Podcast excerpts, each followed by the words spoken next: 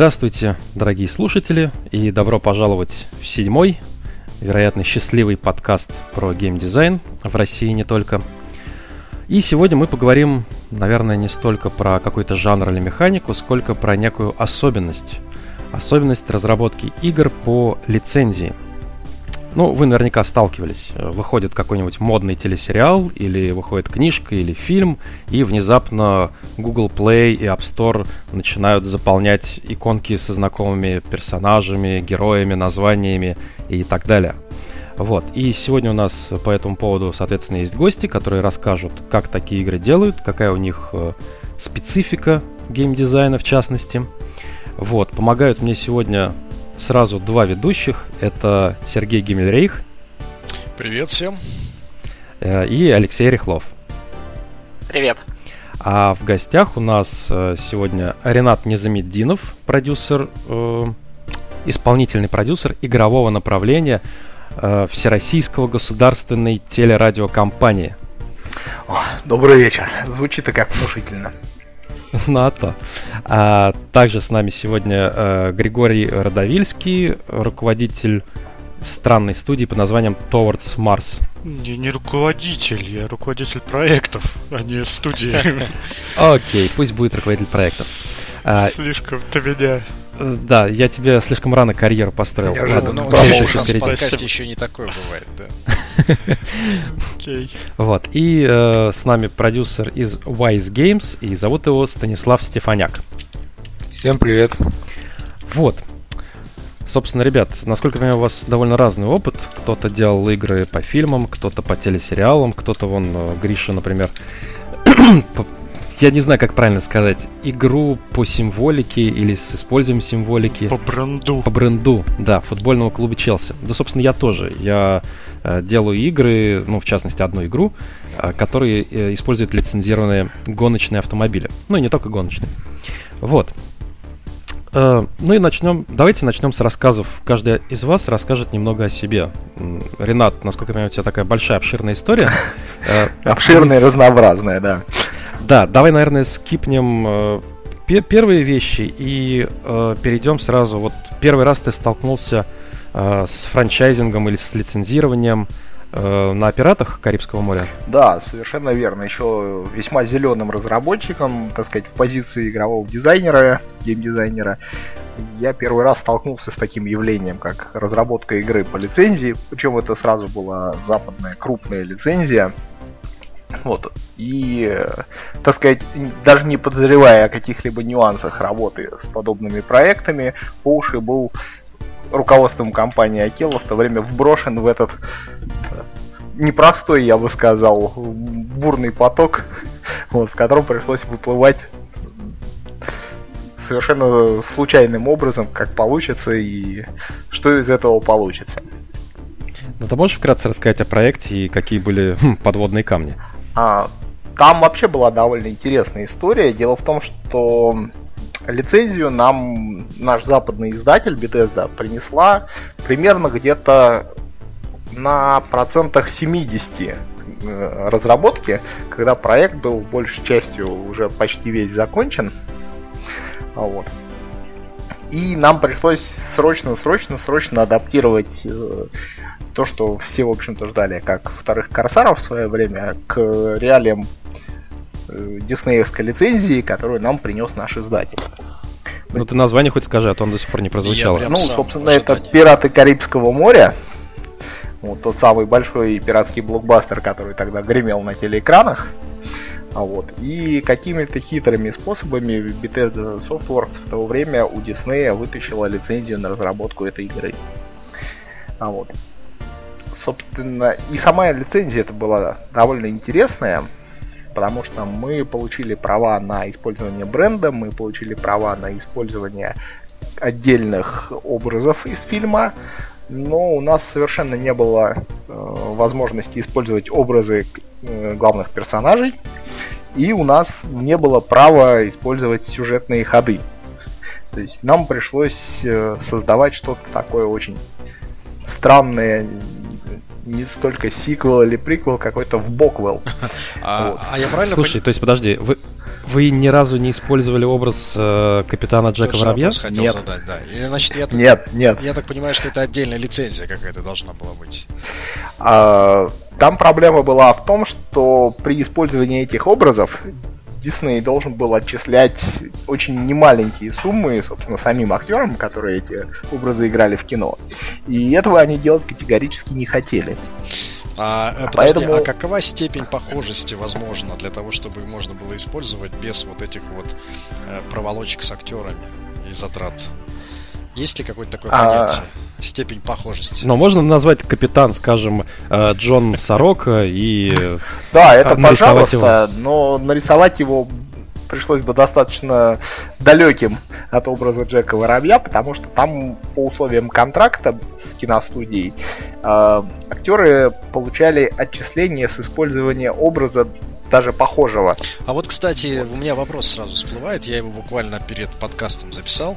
А какова все-таки вот эта степень похожести? Я не знаю, как вот ее определяют. У них что, лекало какое-то есть? Вот, или сидит комиссия, которая смотрит на фотографию или на актера и говорит, что вот, вот этот нарисованный персонаж точно похож, значит, его нельзя. А, ну, насколько мне известно, обычно в случае вот сличения похожести э, решение выносит, как ни странно, суд. То есть предоставляются в суд все материалы, поскольку обычно такие вещи решаются уже в судебном порядке. Дальше именно суд А, то есть я так э, решает, я так понимаю, там- насколько оно похоже или не похоже. Они могут привлекать комиссию. А та- Там, там просто история будет уже касаться американской судебной системы, которая со своими особенностями будет решать, ну, там, судья вынесет. это, э, присяжные посмотрят, значит, на образ. Да. Не, ну присяжных там, скорее всего, не будет все-таки, это не уголовка. Слушайте, вы но- уже это как-то совсем зафантазировались. Кстати, а никого из вас Нет, не ну было... это реально Это на хороший самом вопрос, деле вопрос, потому что, ну, Гриш, мы- это, я не знаю, у кого-то из вас, э, вот из гостей, был опыт э, судебных разбирательств по поводу IP? Нет. Нет. Нет, Нам, э, Торик, нам, конечно, не помешал бы здесь юрист, который имеет опыт такой. Ну, да ладно. Так что этот вопрос уже мимо. да, он очень Вот. теоретический. Да, Ренат, продолжай. Вот. И, собственно, задача у нас стояла, используя, так сказать, основной бренд, то есть Пираты Карибского моря, построить игровой процесс на отсутствии ключевых образов и сюжетных поворотов, но тоже про море, пиратов и чуть-чуть мистики. Вот.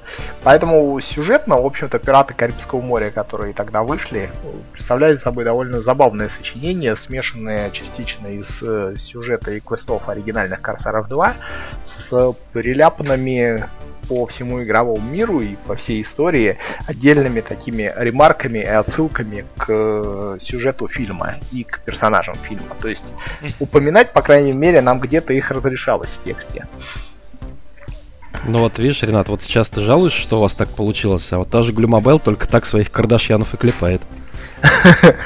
Я на самом деле не жалуюсь, я скорее делюсь таким забавным опытом, потому что, ну, с моей точки зрения, очень интересно, когда ты имеешь сильную лицензию, но при этом при разработке игры не используешь ключевые, так сказать, преимущества этой лицензии, самые популярные расхожие образы. Ну, Ну, тем не менее. Но, с другой стороны, э, само даже название, мне кажется, уже должно привлечь как минимум пользователей, которые знают и любят этот фильм. Я не думаю, что они особо расстроятся от того, что там не будет Джека Воробья того же. Ну, а даже если они расстроятся, Ну, это же были... Да, в тот... Да, уже поздно, игры-то на дисках. Да, да, да, совершенно верно. Это тогда еще был ритейл. Вот, и много было отзывов о том, где же Джек Воробей, где Кстати, же... вот в плане ритейла это очень, мне кажется, хороший ход. То есть не обязательно, собственно, брать лицензию вместе со всеми актерами, достаточно просто взять название и там сеттинг, и все, глядишь, что и все игроки твои. Они уже заплатили деньги. Мне кажется, вот такой подход, Черный маркетинг такой. мне кажется, вот такой подход и привел там, к расцвету где-то там в четвертом, пятом, шестом году у нас, так сказать, популярных проектов по лицензии в большом количестве, но очень низкого качества. Есть такое, согласен. Честно говоря, сам участвовал в таком проекте. Да, я тоже, поэтому я, в общем-то, знаю немножко изнутри эту кухню. Нельзя сказать, что я ее одобряю, но что было, то было. Ну, такое вот времена становления российского геймдева, да. Хорошо. Э, Ренат, в принципе, конечно, у тебя таких историй, небось, еще полно. А, но давайте послушаем Григория, который расскажет нам, как у них шел процесс работы с футбольным клубом. Торик, можно я это расскажу? На самом деле, какое-нибудь вступление сделаю, потому что я тут сижу и думаю, ну, вы, выясняю для себя, что я делал довольно дофига игр с разными лицензиями. А можешь, кстати, из своих первых, первых наиболее ярких опытов, там, Симпсон или что у тебя было? Про, просто дело, дело как раз в том, что во времена работы в G5 мы делали э, игры для Electronic Arts и THQ, тогда еще живого, а THQ тогда имел лицензию на Звездные войны. И, собственно, мы для THQ делали, например, игру про Звездным воинам. Слушай, расскажи. Там особо не было. Давай, давай, расскажи. Нет, да, Дарт да, Вейдера там, можно там... было рисовать? А, да, там была полная игра с э, боже мой, второму, ой, э, пятому эпизоду, соответственно, Звездных войн. А там отде- отдельно идут, я так понимаю, лицензии на каждый эпизод, да? А, знаешь, во-первых, э, я в те времена еще был level-дизайнером и не могу точно сказать, как именно это происходило, но э, G5 выступал в качестве аутсорсера и делал игры для J2ME телефонов. Вот по Звездным войнам мы тогда набирали просто вот, ну, у, у нас была просто конкретная там задача сделать игру по пятому эпизоду. По-моему, я не помню. Боже мой. В каком эпизоде Люку руку отрезают? А, Ты сейчас заспойлил таки... людям весь фан.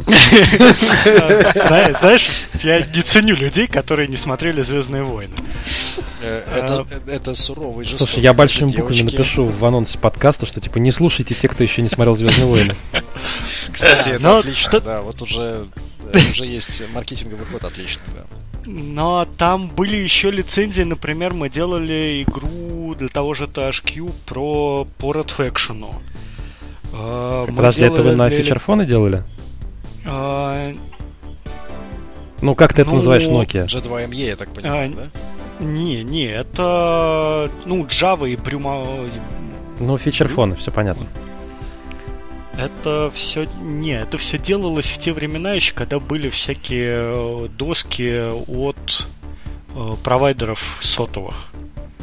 Они не устанавливались сразу на телефоны в те времена. По идее. Но я подробности, на самом деле, этих подробностей я знать просто не могу.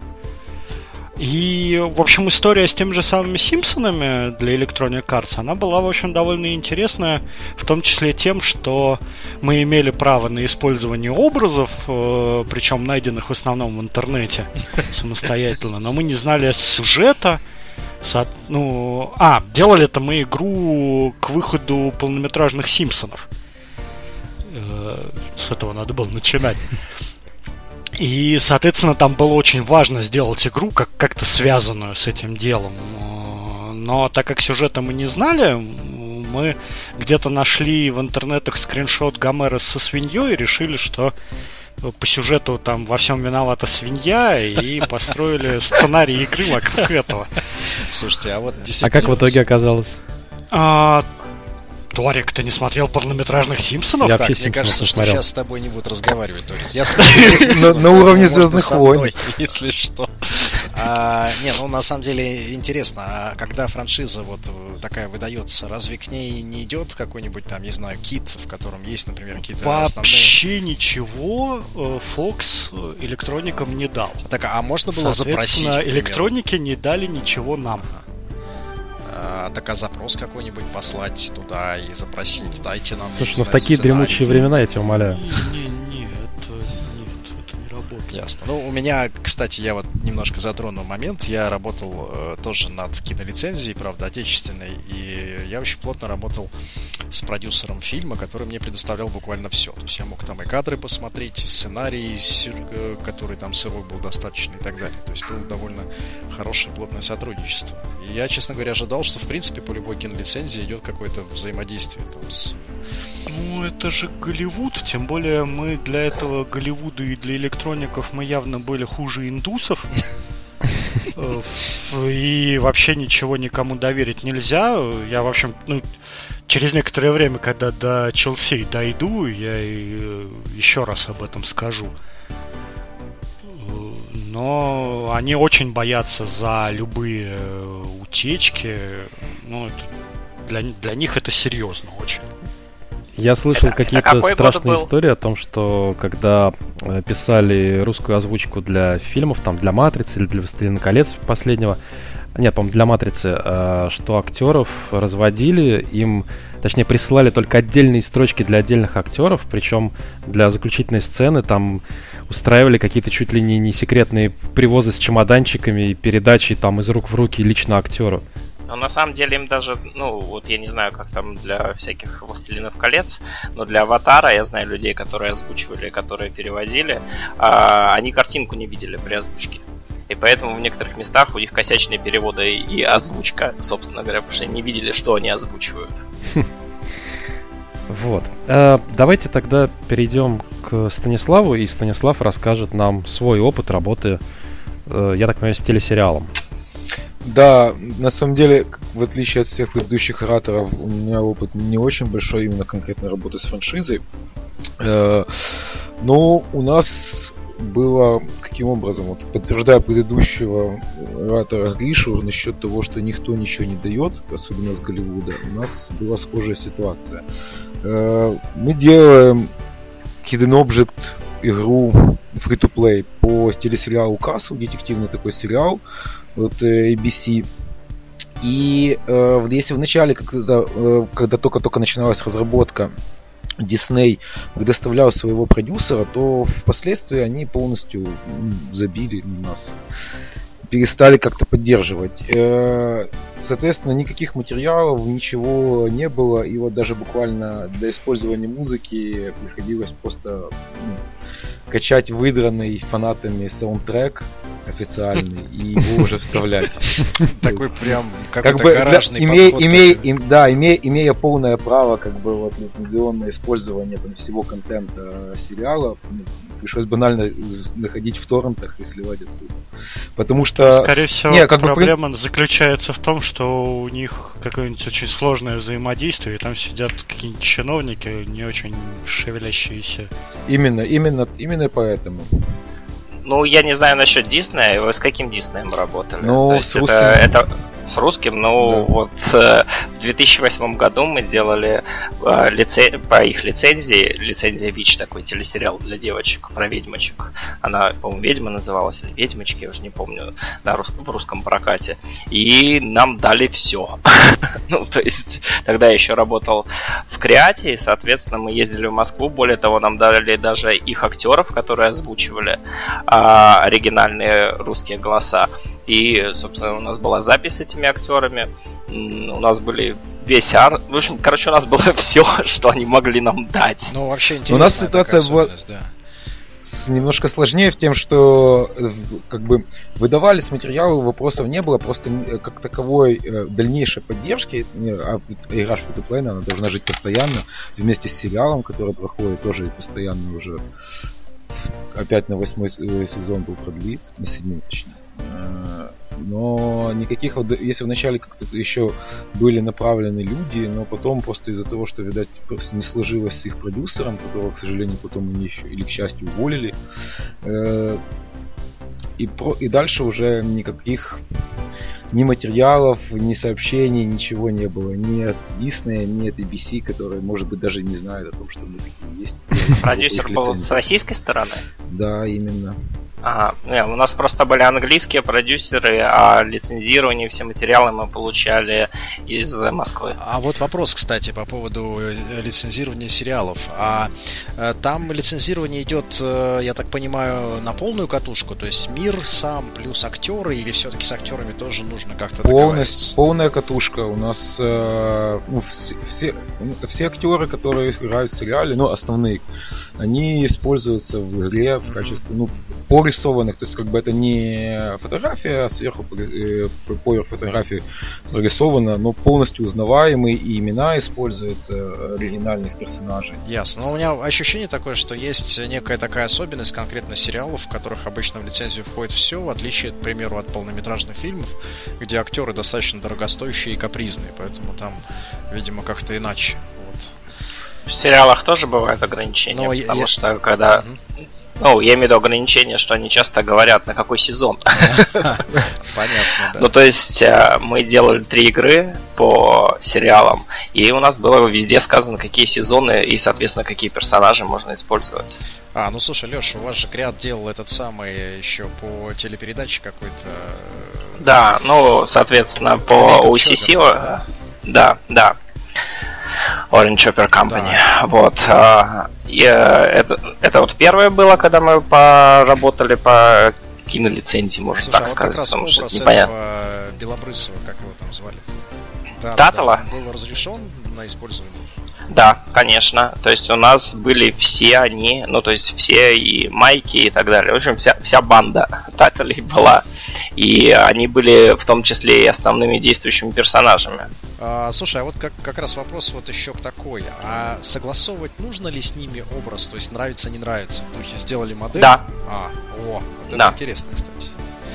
То... То есть мы отсылали все, это была работа с Activision, мы отсылали в Activision, сперва Activision давал, соответственно, свой фидбэк, а после этого, а, если Activision все устраивало, то они уже посылали непосредственно ребятам из OCC, и они говорили да а или нет.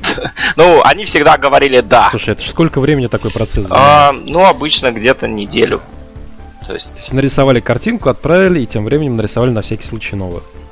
Нет, просто рисовали другие. А, ребята, кстати, у кого еще был такой опыт интересный, когда нужно было опруф получать у актеров э, по внешности персонажа? Нет. Нам просто. Ну, непосредственно актеров нет, но все образы мы отправляли а, ну, через Видимо, русский Disney VBC в начале работы. Да, возможно, возможно, да, они там кому-то показывали, но скорее всего нет. В общем, что-то мне подсказывает, что просто менеджер посмотрел, что все нормально, лишней бородавки не появилось. А вот э, вопрос к Ренату на эту же тему. Ренат, э, у тебя в бытность, например, работы над жестью, тебе не приходилось согласовывать с актерами или хотя бы с режиссером образы? А, нет. Там была еще более интересная ситуация. То есть, в принципе, киношники, которые передали эту лицензию 1С, который в свою очередь передал нам заказ на разработку, не очень вникали вообще в процесс разработки игры, их интересовал конечный продукт, который будет сопортить, по сути дела, их фильм в прокате. Вот. Причем буквально дошло до того, что там ведущий продюсер поиграл пару раз, потыкал, сказал, ну, типа, нормально, я все понял. Вот. Всем спасибо.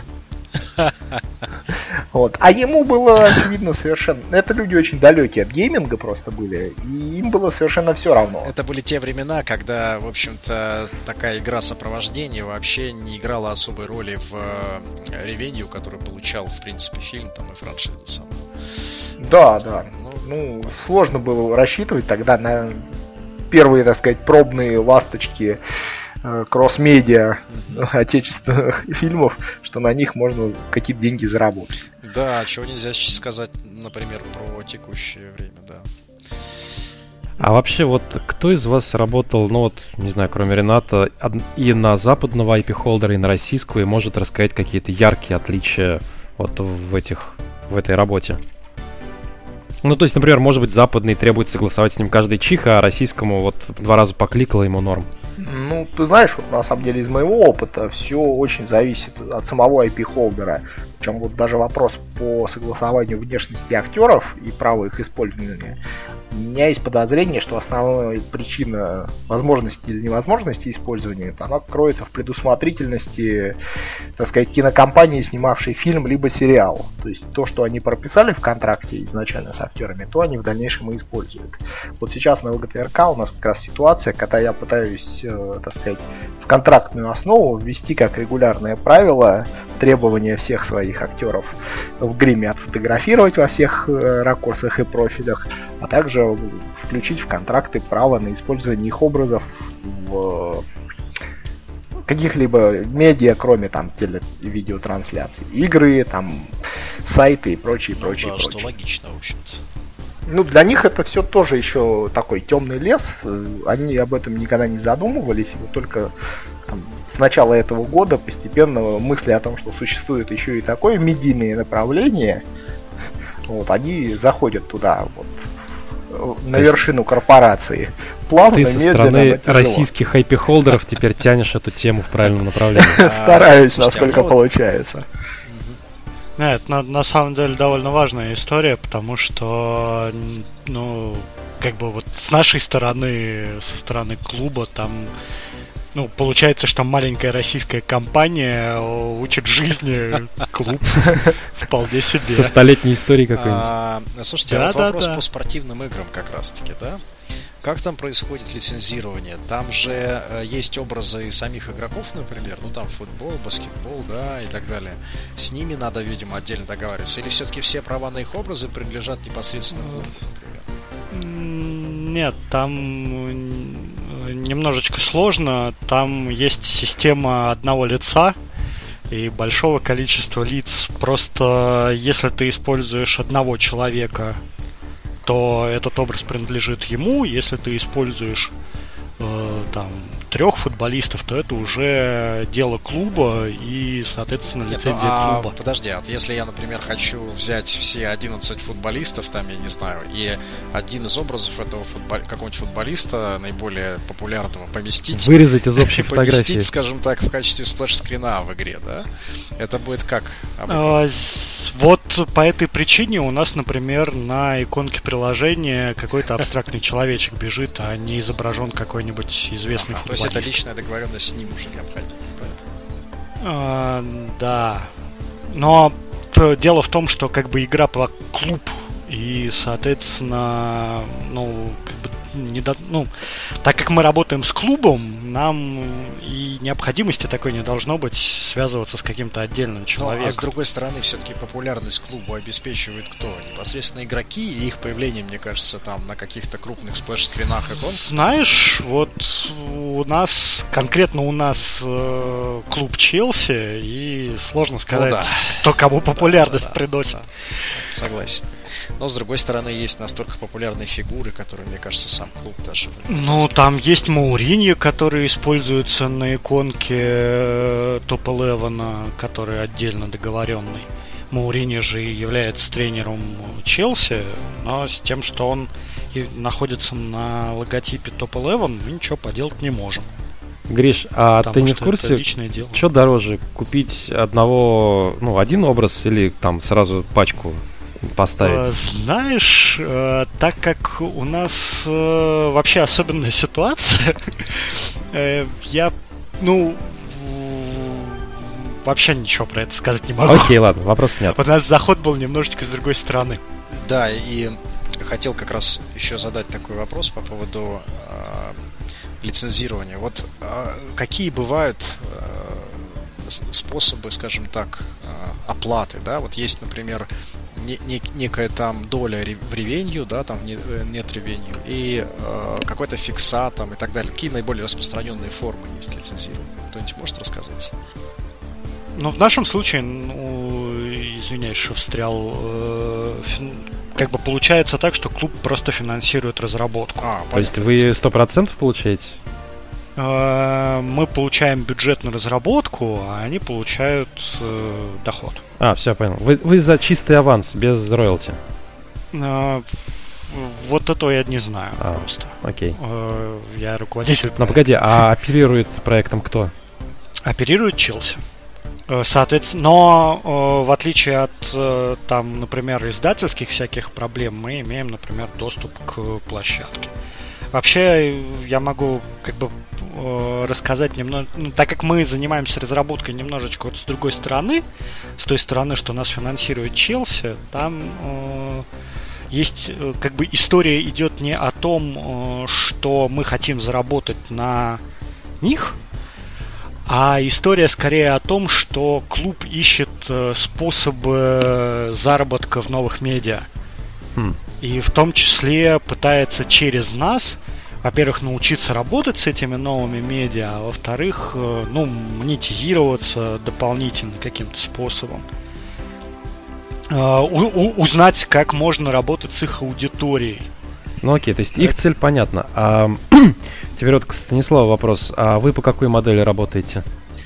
У нас была следующая ситуация. Просто до еще начала работы над Каслом мы делали для Диснея, э, локализировали их известную игру, такую Gnome Town, э, City Builder, под российский рынок. И вот, э, притершись, мы получили э, потом право на использование франшизы и делали ее полностью под свои деньги, но получили э, роялти.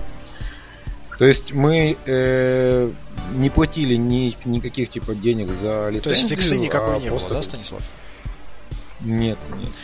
То есть мы, получается, как бы э, мы, раз, мы разрабатывали игру, в процессе разработки Disney предоставлял там своего продюсера, но потом как бы она полностью как бы, уже шла э, за нами. А, каверзный вопрос, а э, какой процент э, франшизе отходил?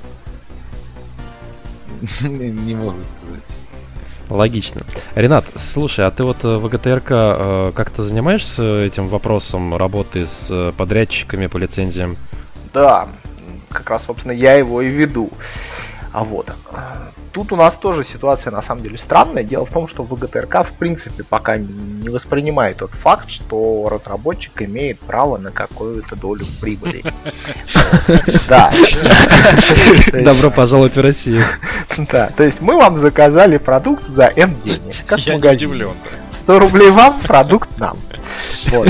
Это еще один из таких важных аспектов над которыми, так сказать, я веду работу в ходе работы ну, в ГТРК. Надо ломать как-то, да, ломать Да, потому что я прекрасно понимаю, что, в принципе, при расширении дальнейшей деятельности и работе с хорошими нашими коллективами никто на фикс подписываться не будет, либо этот фикс будет такой, что там заложена стопроцентная прибыль сразу.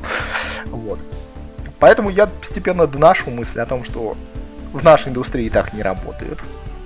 Удачно. Вот, и, Пока сложно сказать, у нас вот было три проекта в разработке, которые сейчас, в общем-то, либо уже оперируются, либо подошли к, к этапу запуска. Вот они все были за фикс. Вот. А дальнейшие проекты у нас, видимо, будут только в следующем году разработка.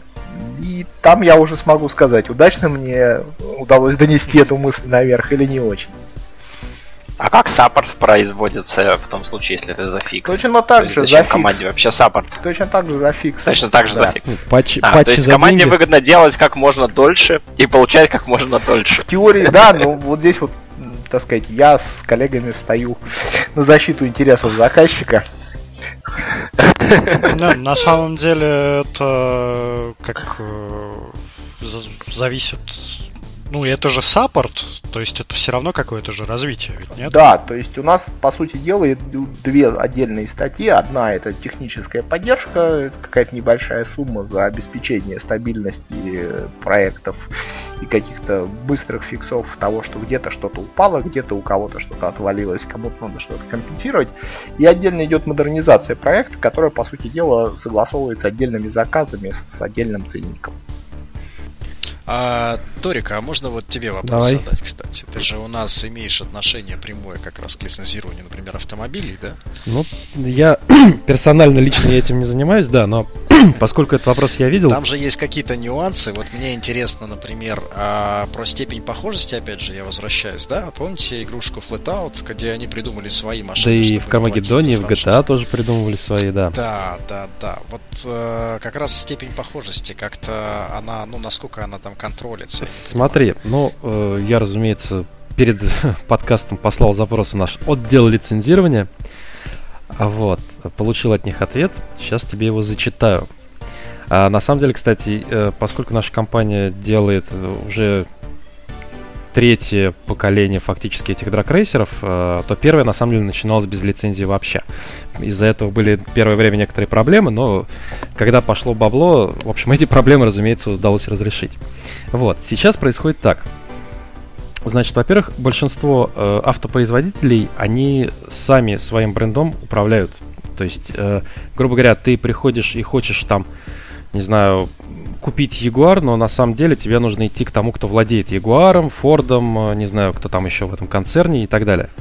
Вот. Э, точно так же, как сейчас вот есть несколько таких автоконгломератов, и, соответственно, каждую из брендов надо э, отдельно Э, заключать, и условия бывают разные. Бывает, э, что один бренд-холдер тебе дает контракт там в одну страницу, а другой тебе готовит там 30 с лишним, и ты сиди и ищи подвохи. Вот. Э, из чего исходят наиболее грамотные бренд-холдеры? Это из того, что они прикидывают соотношение выгоды и риска. Роялти — это капля в море. То есть э, там, нам было бы невыгодно платить большой процент, а им было бы невыгодно получать маленький. А, соответственно, навредить бренду как бы плохой реализации или там каким-то негативным образом тоже, в общем-то, несложно. А, поэтому они всегда акцентируют на имидже, на имидже бренда. А сейчас, вот раньше было принято, что типа а, бренд-холдер автомобильный запрещает ломать машины, там портить их, царапать а и вот, так кстати, далее. интересно, Торик, вот по поводу Уже не ломать. так. Уже, уже, уже не сложно. Сейчас можно получить разрешение на Realistic Damage. Вот. Если ты там отбойник ударил или там фару побил, это не ассоциирует автомобиль, что он плохой или там... Это говорит только о том, что ты хреновый водитель. Вот. А если ты там, не знаю, сбил пешехода и там машина у тебя от этого взорвалась, это, конечно, все очень плохо, и под это тебе лицензию никто не даст.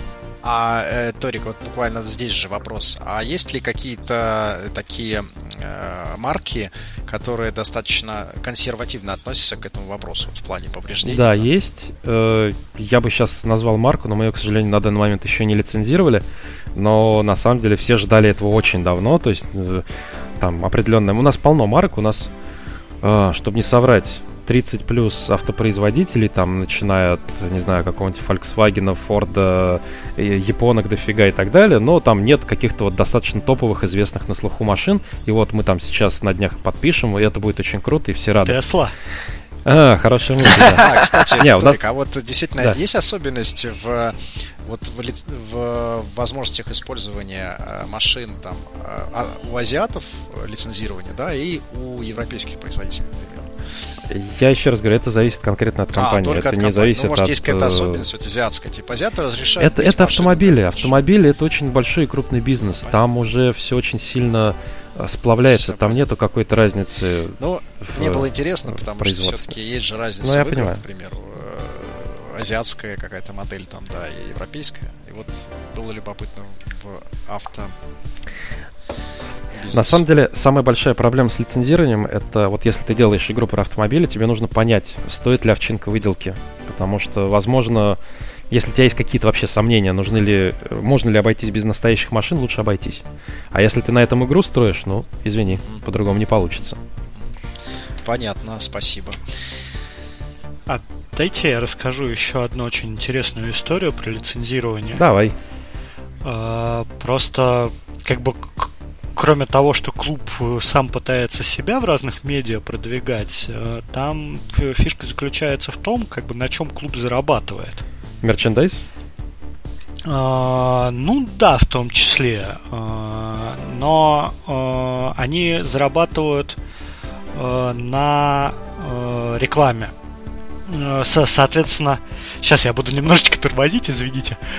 А, там история заключается в том, что все футбольные матчи и все на самом деле спортивные соревнования это большая-большая история про время показа рекламы того или иного бренда, который спонсирует там тот или иной клуб, то или иное соревнование, лигу футбольную там или там. А показывает в смысле по телевизору или это на бордюрчиках то, что рисует? А, это то, что рисует на бордюрчиках, и э, то, что попадет в кадр камеры и потом будет показано по телевизору. А с камерой еще надо договариваться, чтобы она правильный бренд прихватила в а, нет, камера-то показывает понятно, что все случайно, но при этом есть специальные люди, которые сидят с секундомерами и отмеряют время показа того, того или иного бренда по, на экране. То есть это посекундная оплата? А, ну, это, это, это не совсем посекундная оплата, это скорее сбор информации о том, что э, вот там клуб собирает вот эту статистическую информацию и говорит, что вот ребята, Э, ну, как какому-нибудь спонсору, там, Samsung, например, который был основным спонсором Челси до недавнего времени. Они приходят и говорят, вот надпись Samsung на футболке во время матча из 90 минут матча показывается, например, целых 45 минут. Эти 45 минут мы оцениваем в такую сумму, дайте нам ее. А если они скажут не дадим, они будут замазывать и все футболки? И идут к какому-нибудь э, Sony там, или вот в этот раз они взяли и пошли к Якогаме. И теперь на новой форме Якогама. И дальше начинается такая смешная история, что э, нашу игру, вот недавно вышедший раннер, на самом деле надо оценивать примерно с той же самой точки зрения. Это новая, новая модель Потому монетизации что... просто какая-то получается прям. А, а, там а, история в том, что а, для клуба а, не просто надо войти, например, в игры на мобильных платформах, или не просто надо добавить какой-то ну, новостной повод у себя в группе в Фейсбуке. И не просто там зайти в какую-нибудь Азию со словами типа «Смотрите, у нас есть еще и наши игры, играйте в них, донатьте, и мы будем рады». Нет, это история про то, что э, есть игра с формой. Вернее, есть матч футбольный, во время которого 45 минут показывают Samsung.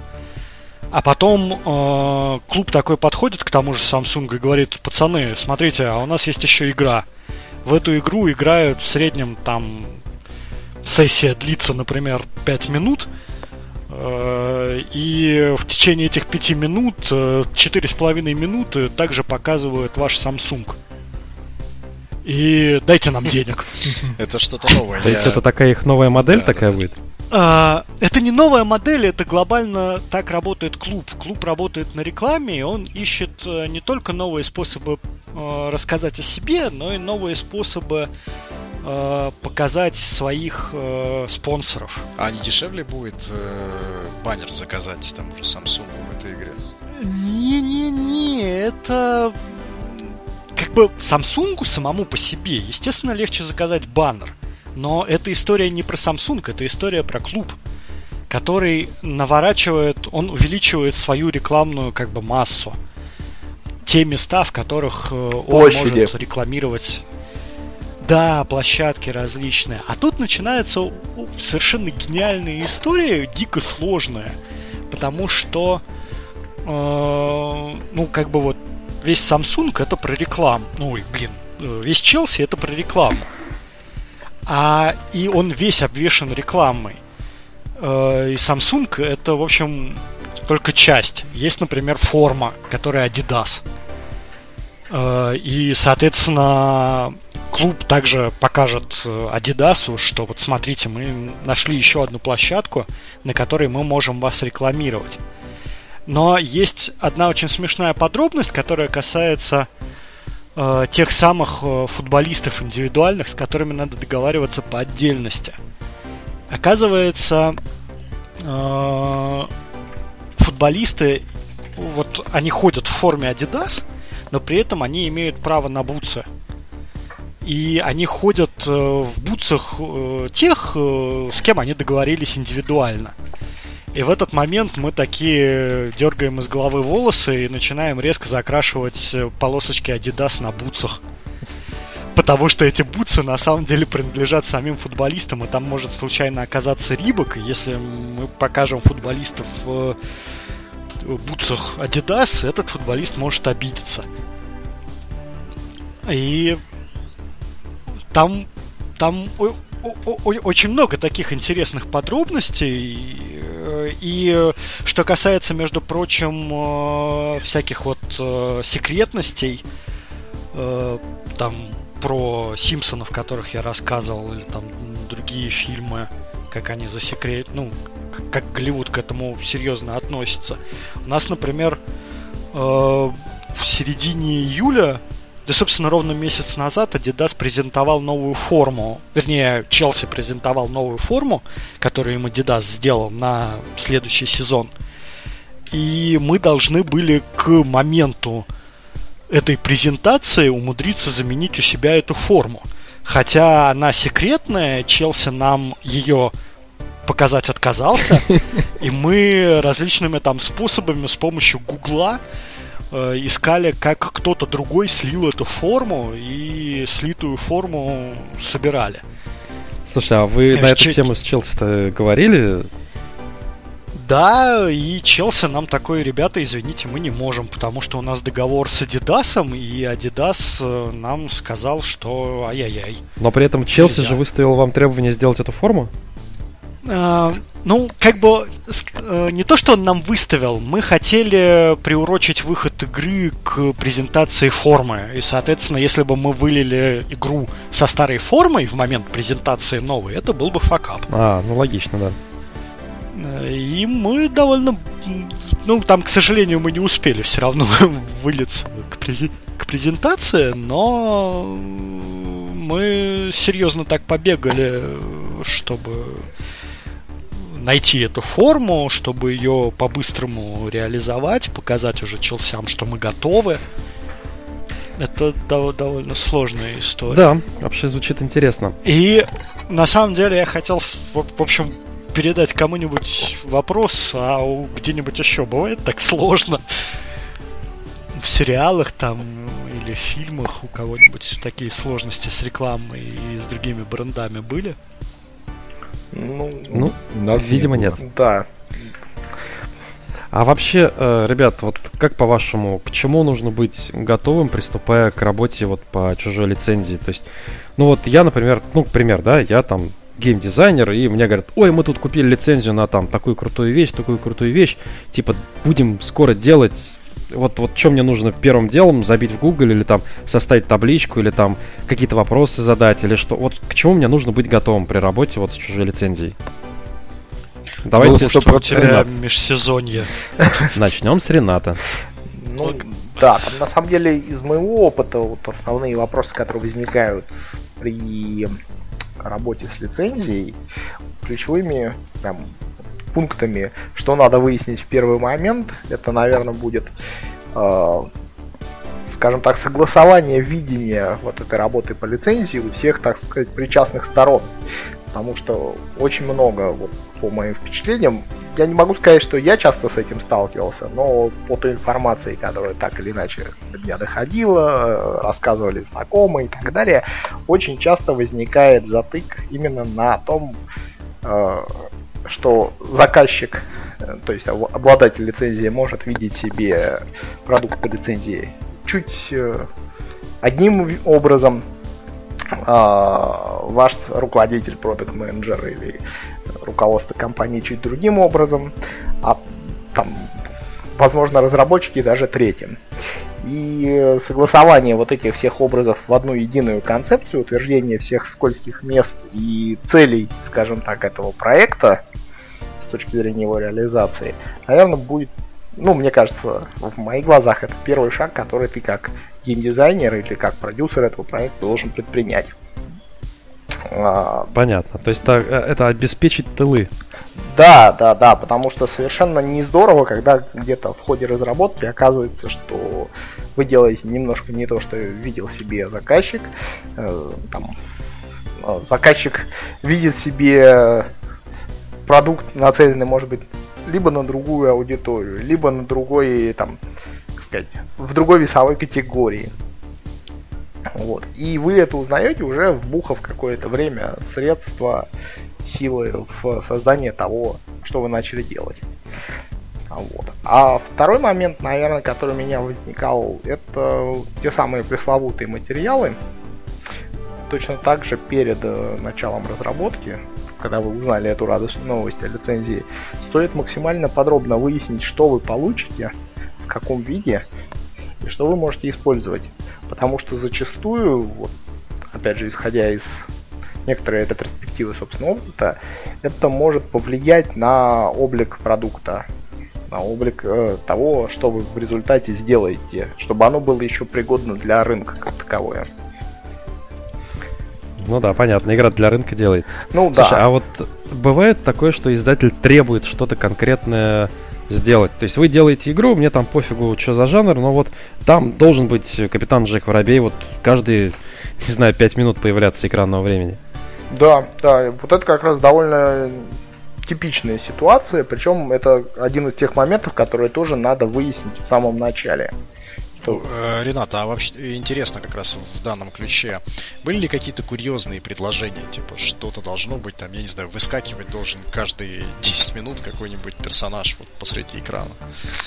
Вот А, что-то курьезное такое. Вот сходу что-то такое вспомнить сложно, потому что ну, обычно такие курьезы в памяти не очень откладываются. Были случаи, когда там, так сказать, пытались запихать в игру кучу-кучу-кучу всего, начиная там, вот, не знаю, с ну, проводя аналогию с современными э, проектами, там, и тебе матч 3, и ферму, и То есть Clash издатель Clans, требовал... да. Вот, но А, то есть к жанрам, к жанрам какое-то было Либо- требование, да? либо это и- были жанры, либо это был набор Ну, фичей, они, которые они посмотрели хотели. где-нибудь. Да.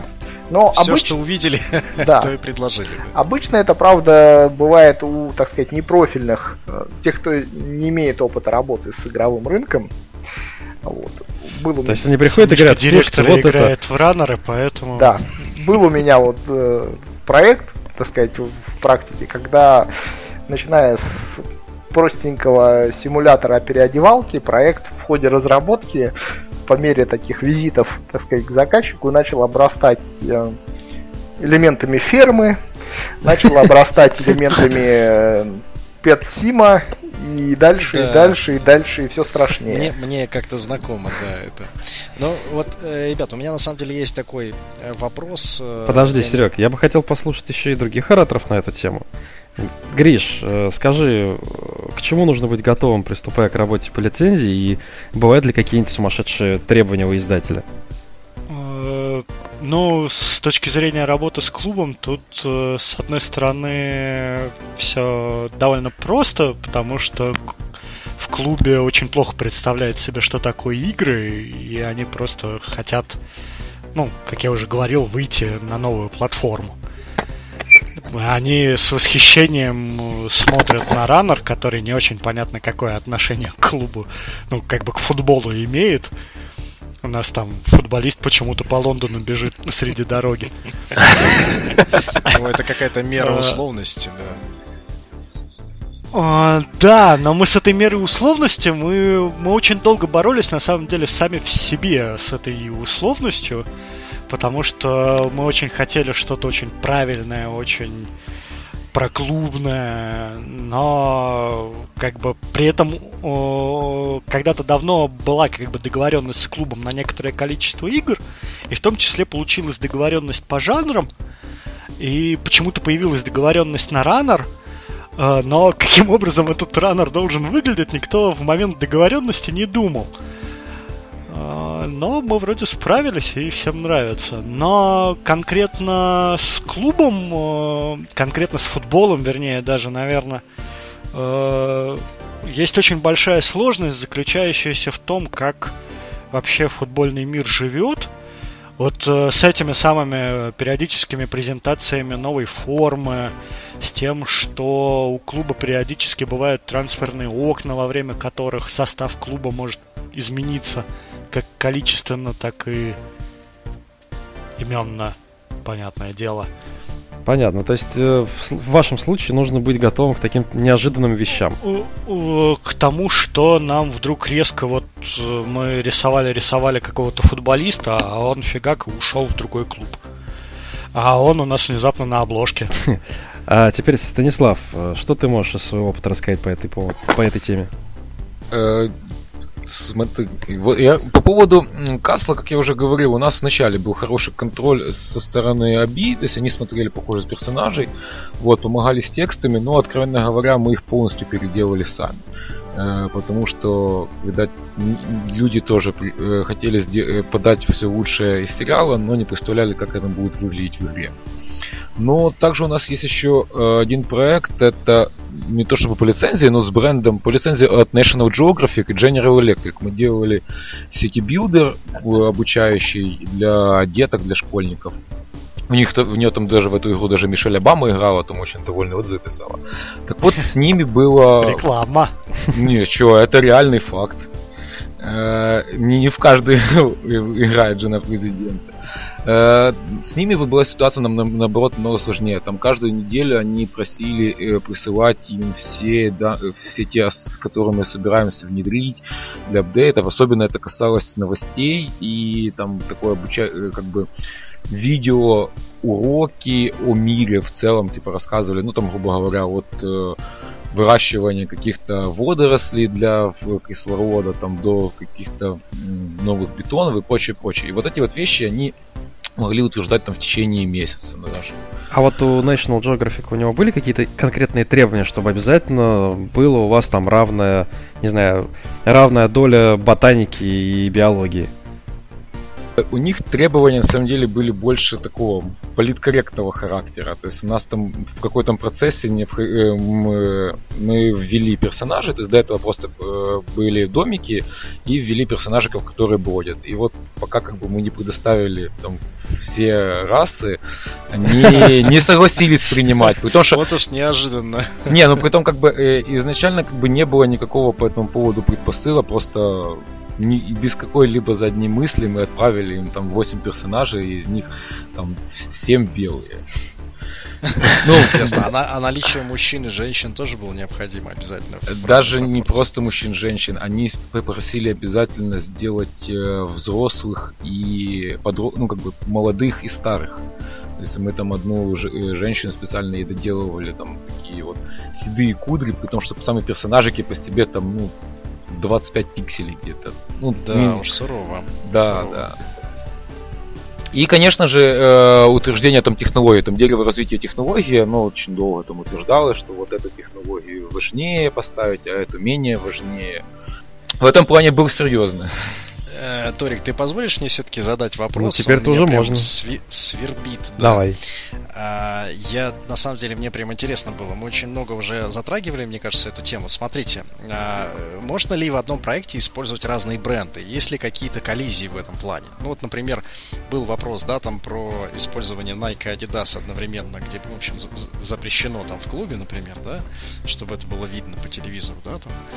А представьте себе, ну вот как с автомобилями, да, есть ли какие-то коллизии? Типа BMW не хочет, э, чтобы в игре там использовался Mercedes. Ну, конкретно про машины да. я тебе могу сказать, что у нас таких коллизий не было никогда.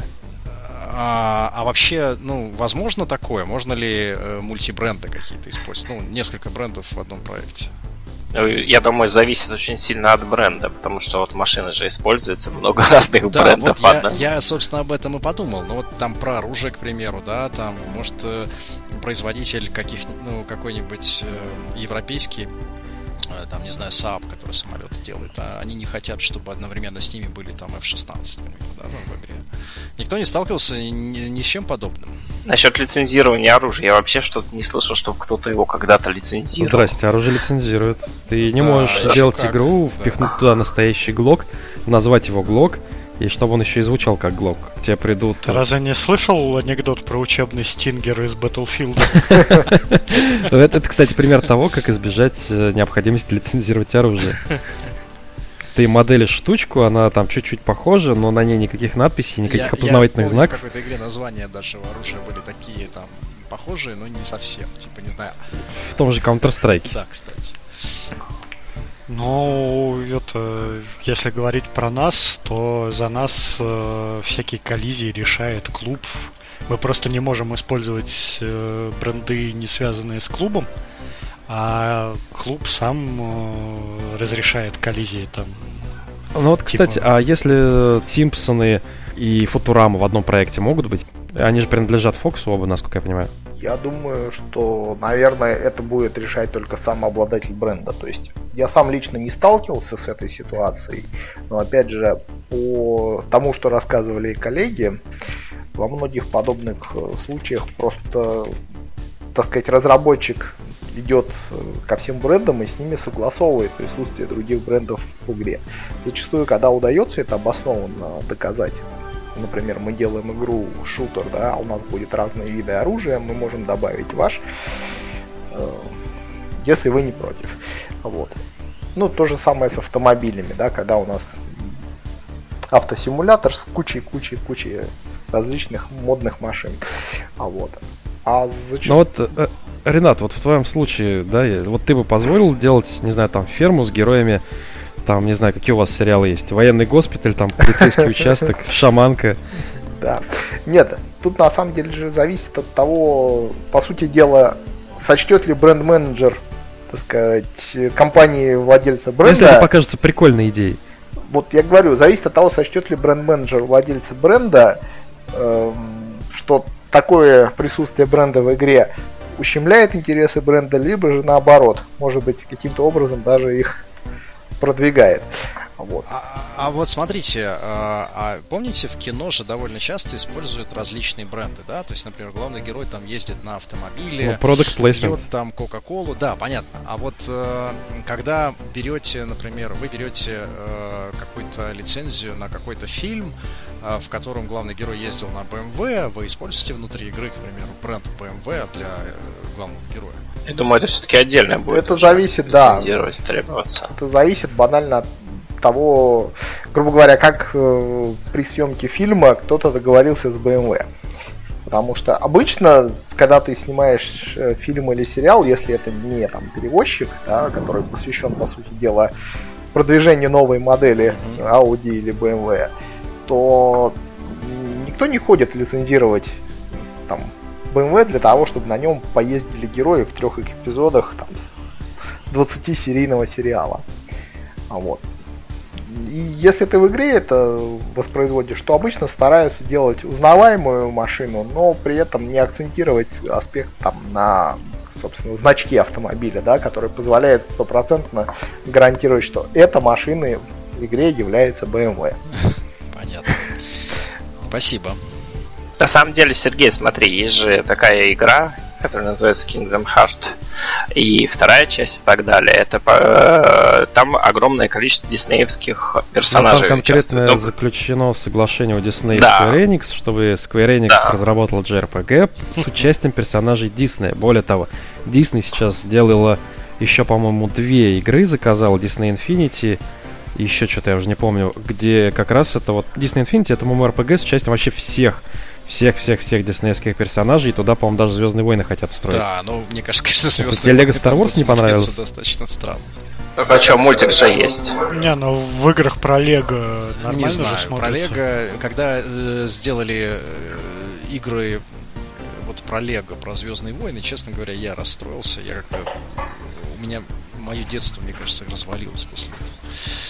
Ну, это, я это... так серьезно воспринял, понимаете, вот в детстве я очень серьезно воспринимал эту франшизу, я думал, вот там, типа, круто, джедай, для меня такой серьезный очень бренд был. И когда я смотрю на вот эти вот смешные человечки, бегающие с смешными лазерными мечами, это выглядит, честно говоря, как-то не очень. Ну, не все, мне кажется, франшизы хорошо ложатся на какие-то такие вот смешные человечки, да. Зато механически было совершенно ну, обалденная да, игра. с этим я согласен. Это вот знаете, как восприятие, к примеру, трансформеров и Angry Birds. Для меня это был такой странный очень выпуск э, на рынок непонятной совершенно игры, франшизы, которая вообще не ложится в этот сеттинг, лично мне. Ну, они просто там разные бренды скрестились в экстазе и попытались родить Лично мне кажется, что, что это как раз бьет по престижу бренда. То есть, если бы это была, например, какая-нибудь э, там НФС с трансформерами, да, гонки, где ты можешь там в процессе игры еще трансформироваться и пострелять э, друг в друга, это было бы круто. Это вот, ну, красиво, серьезно и для подростков приятно. А вот эти птички непонятные трансформеры, это, конечно, было, мне кажется, ну, хуже только для бренда. Ну ладно, это лично мое мнение.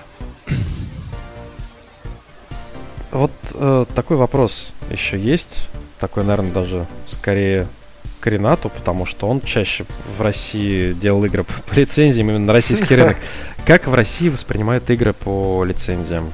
То есть есть какая-то вот разница, что под российский рынок надо специально готовить человека, э, не знаю, у нас люди просто не знают о том, что игры по лицензиям могут выходить, или там надо как-то промо им делать, или что-то еще.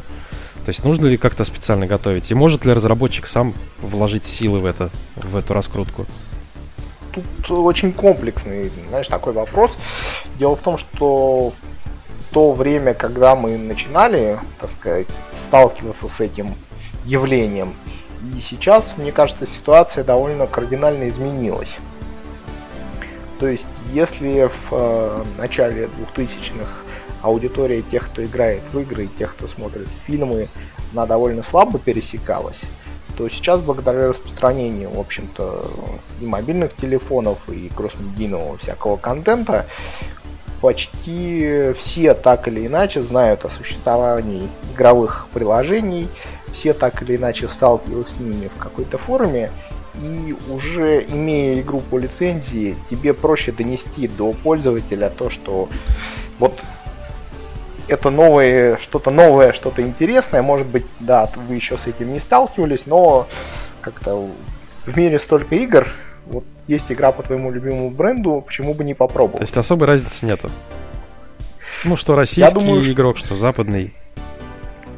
Я думаю, что сейчас это очень зависит также от самой аудитории, потому что мы вот как раз текущие проекты у нас, они нацелены на аудиторию ВГТРКшных сериалов. Это женщины 35+, которые, в общем-то, больше размещены в регионах и государствах СНГ, чем в Москве. Ну, так получилось, что аудитория телеканала в первую очередь там угу. находится. Вот. И до них нам было довольно сложно донести мысли о том, что вот появилась игра по вашему любимому сериалу проект, вот наш пока станица спит, Hidden Object такой, в принципе, несложный проект. И основной задачей стояла, наверное, попытаться привлечь тех, для кого играть это еще в нове и дико, в подобный вид развлечений. А можно идиотский вопрос? Да привлекать э, через каких-нибудь молодых людей, которые лучше разбираются в этом деле. Ну, там просто история такая, что, детей грубо говоря, моя мама играет в различные виды тетрисов, э, ну, соответственно, с момента появления тетриса. Там уже почти 30 лет. Баженов был бы счастлив. А. А, но, как бы, не только в тетриса. А, и, как бы, в основном э, игры новые приносим мы ей с моим братом. При этом у отца есть несколько планшетов, отец пользуется компьютерами, но ни мама, ни отец, они как бы игры для себя найти сами не могут. Игры для них э, находим мы с братом. Я думаю, это как раз та ситуация, на самом деле, которую мы попытались, так сказать, чуть-чуть поменять. В первую очередь, вот по нашим ощущениям, почему они не находят сами себе игры, потому что для них никто не делает предложения подобных продуктов, рассчитанных на них, да. То есть, если посмотреть э, всю рекламу игр, да, которая у нас есть в онлайне, которая у нас есть на мобилах, по большому счету она на большинство, э, вот в подавляющем большинстве нацелена на ту самую активную играющую аудиторию. То есть на нас, на тех, кто моложе. Вот. И каналы, которые могли бы коснуться более старшей аудитории, могли бы привлечь их интерес – они либо не используются, либо они зачастую недоступны для классических разработчиков и игровых издателей. Э, есть... Ренат, а вот э, рекламируют же эту, эту же игру по ВГР, э, ВГТРКшному сериалу через тот же самый, э, через тот же ТВ, да? Вы пробовали да. такую модель? Да. Я, собственно, думаю, что как раз синергия телерекламы и других методов, она и дала, в общем-то, львиный кусок стартового успеха проекта, собственно, той аудитории, которую нам удалось набрать. А ВГТРК при этом э, обеспечивает вам вот этот рекламный эфир бесплатно? Ну, скажем так, там идет взаимозачет по внутренним соглашениям компании. Mm, вот. То есть, да, я не думаю, что это тот метод, который могли бы использовать другие разработчики, потому что телереклама mm-hmm. дорого, и да. вот до нашего, собственно, конкретного кейса почти все отзывы, почти вся информация, которая у меня была о использовании телерекламы для игр, она почти вся была негативная. То есть с точки зрения там потратили 2 миллиона баксов на то, чтобы прокрутить там ролик нашей ММО-РПГ на телевизоре, заработали там, не знаю, 20 тысяч баксов с новых пользователей. Ну, Mail довольно долго мучился с рекламой там по дважды два. Там аудитория хорошая, там конверсия хорошая.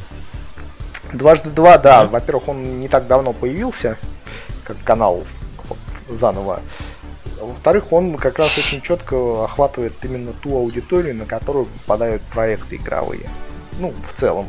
Я, я очень, я очень плохо себе представляю, как, как это вообще кон- конвертируется, как они переходят туда-сюда. Никак, это такая реклама, так сказать, долгосрочный посев в мозг. А, это чтобы как бы известность бренда создать? Да, чтобы создать узнавание. Э, мы, в принципе, телерекламой преследовали основные цели. Создать узнавание, сформировать интерес именно вот у нашей аудитории, на которую мы целили свой проект, и выработать определенный кредит доверия, потому что у старшей аудитории достаточно распространено мнение о том, что игры это в принципе негативное явление. Вот это еще одна из таких крупных задач, которые мы перед собой ставим, плавно и постепенно это мнение переломить в позитивном направлении, создать ощущение того, что вот есть игры, которые не такие плохие, за которыми не сидят круглые сутки и не сливают тысячи долларов. Которые не вынуждают а тебя вот... пойти там в синагогу и зарезать. Да, да, да. А которые можно там посвятить полчаса вечером приятного отдыха в кресле качалки и потратить там 25 рублей на то, чтобы погрузиться в мир любимых героев и любимого сюжета. А потом еще раз. Прям идею расписал. Станислав, э, Станислав, скажи, пожалуйста, а вы Касл на русский переводили и здесь издавали? Ну, собственно, ввиду того, что мы издавали его под Диснеем русским, он изначально, да, был делал. Ну, переводили, мы его на русском писали. Ага. А вы то есть мы переводим на английский. Окей, я имею в виду, что если вы выпускали его на русском языке, то вы как-то работали с аудиторией, вы там бегали по пиратским сайтам, откуда в основном качают каслы, вот. и там говорили?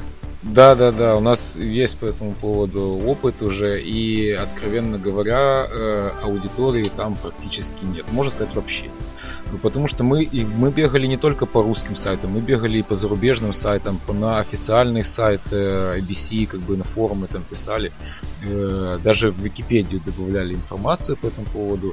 Там, нас спрашивали, можем ли мы такое сделать. Мы показывали, что да, у нас есть лицензия, разрешали. Но прироста нет. То есть, э, по факту просто в игру не, не пойдут играть и люди, которые просто любят сериал. В игру пойдут в первую очередь играть игроки. А вот э, ввиду того, что как бы, игра по бренду, она им просто будет более интересна, чем какой-нибудь другой как бы free-to-play hidden. Я, наверное, есть... даже добавлю. Скорее, присутствие ну, лицен... лицензии и вообще присутствие образа бренда для, наверное, большинства игр, тут даже вопрос не free-to-play, не мобильной, ну, не платформы, они э, основную свою отдачу дают в момент э, первоначальных установок. То есть это побудительный мотив для игрока попробовать эту новую игру. А дальше уже зависит от того, какова сама игра, насколько она качественно сделана, насколько она удержит интерес игрока, насколько она ему вообще легла на душу. Слушайте, а э, бизнесовая вообще цель всех этих игр это все-таки заработать денег на игре или какая? Ну, в зависимости от того, что вот, ну, к примеру, мы первичные, то есть когда делали по Гнумтаун, это для как бы наработки и работы, э, типа, ну, репутацию. То есть, ну, в зависимости от конкретной ситуации студии. Слушайте, ну, да, пожалуй. Слушайте, а вот про бизнесовую как раз э, сторону, да? А э, был ли у кого опыт, э, скажем так, адаптации игры, по-моему, Ренат, у тебя же был, да? Которая была сначала без бренда, потом стала с брендом. И вот мне интересно, на сколько процентов вырос доход с такой игры? Можно ли вообще такой почитать? Потому что в случае с Ренатом-то речь идет о 2000 каком там втором, третьем году? Ну третьем. Да, может опыт третьем. есть, там, не знаю, была, например, free to play игра безымянная, потом имя ей какое-то дали, и резко там, Спроси у Glu Mobile. На 300. Так, Кардашьян. На 300 процентов. Да там, я думаю, что на 3000 в лучшем случае, то есть в худшем случае. Да, я думаю, что очень зависит от того, какая лицензия, какая игра, то есть ну, в среднем вот. по больнице, а интересно. А у нас все наоборот. А я даже не знаю, здесь нельзя сказать в среднем по больнице, потому что вот есть куча примеров, когда пусть даже упомянутый Глю берет и адаптирует очень похожие механики под разные бренды, да, и для какого-то бренда они получают, может быть, двукратный прирост, а для какого-то десятикратный прирост успешности. Хорошо, а вообще был бы был ли вариант вообще на, ну, э, наоборот? То есть, когда вроде сделали хорошую игру и под бренд, а она что-то не полетела вообще. Вот, ну, а без бренда полететь. Ну, это странно, конечно, но мало ли, может быть, были такие. Существует кейсы. ли волшебная сила бренда? Ну, ну, под бренд просто раскручиваться легче. Да, я думаю, что это в первую очередь, как я и сказал, это удешевление первоначального привлечения внимания. То есть какую-то аудиторию ты получаешь изначально лояльную тех людей, кто готов посмотреть на твой проект, кто готов попробовать его играть, или в случае, если это не free-to-play, а какой-то paid модель, то сразу готов его купить. Ну а в рамках этого, Ренат, а есть ли какие-то цифры, которые определяют объем, примерный объем аудитории на конкретный бренд? Кто-то их выдает. То есть вот, например, брендодержатель приходит и говорит, что вот у нас аудитория там, не знаю, 10 миллионов пользователей. У них есть такая информация, да? Ну вот, когда мы работали над пиратами Карибского моря, подобной информации даже близко никто не доносил. И вся информация, которая у меня была, потом сказать, приватной беседе с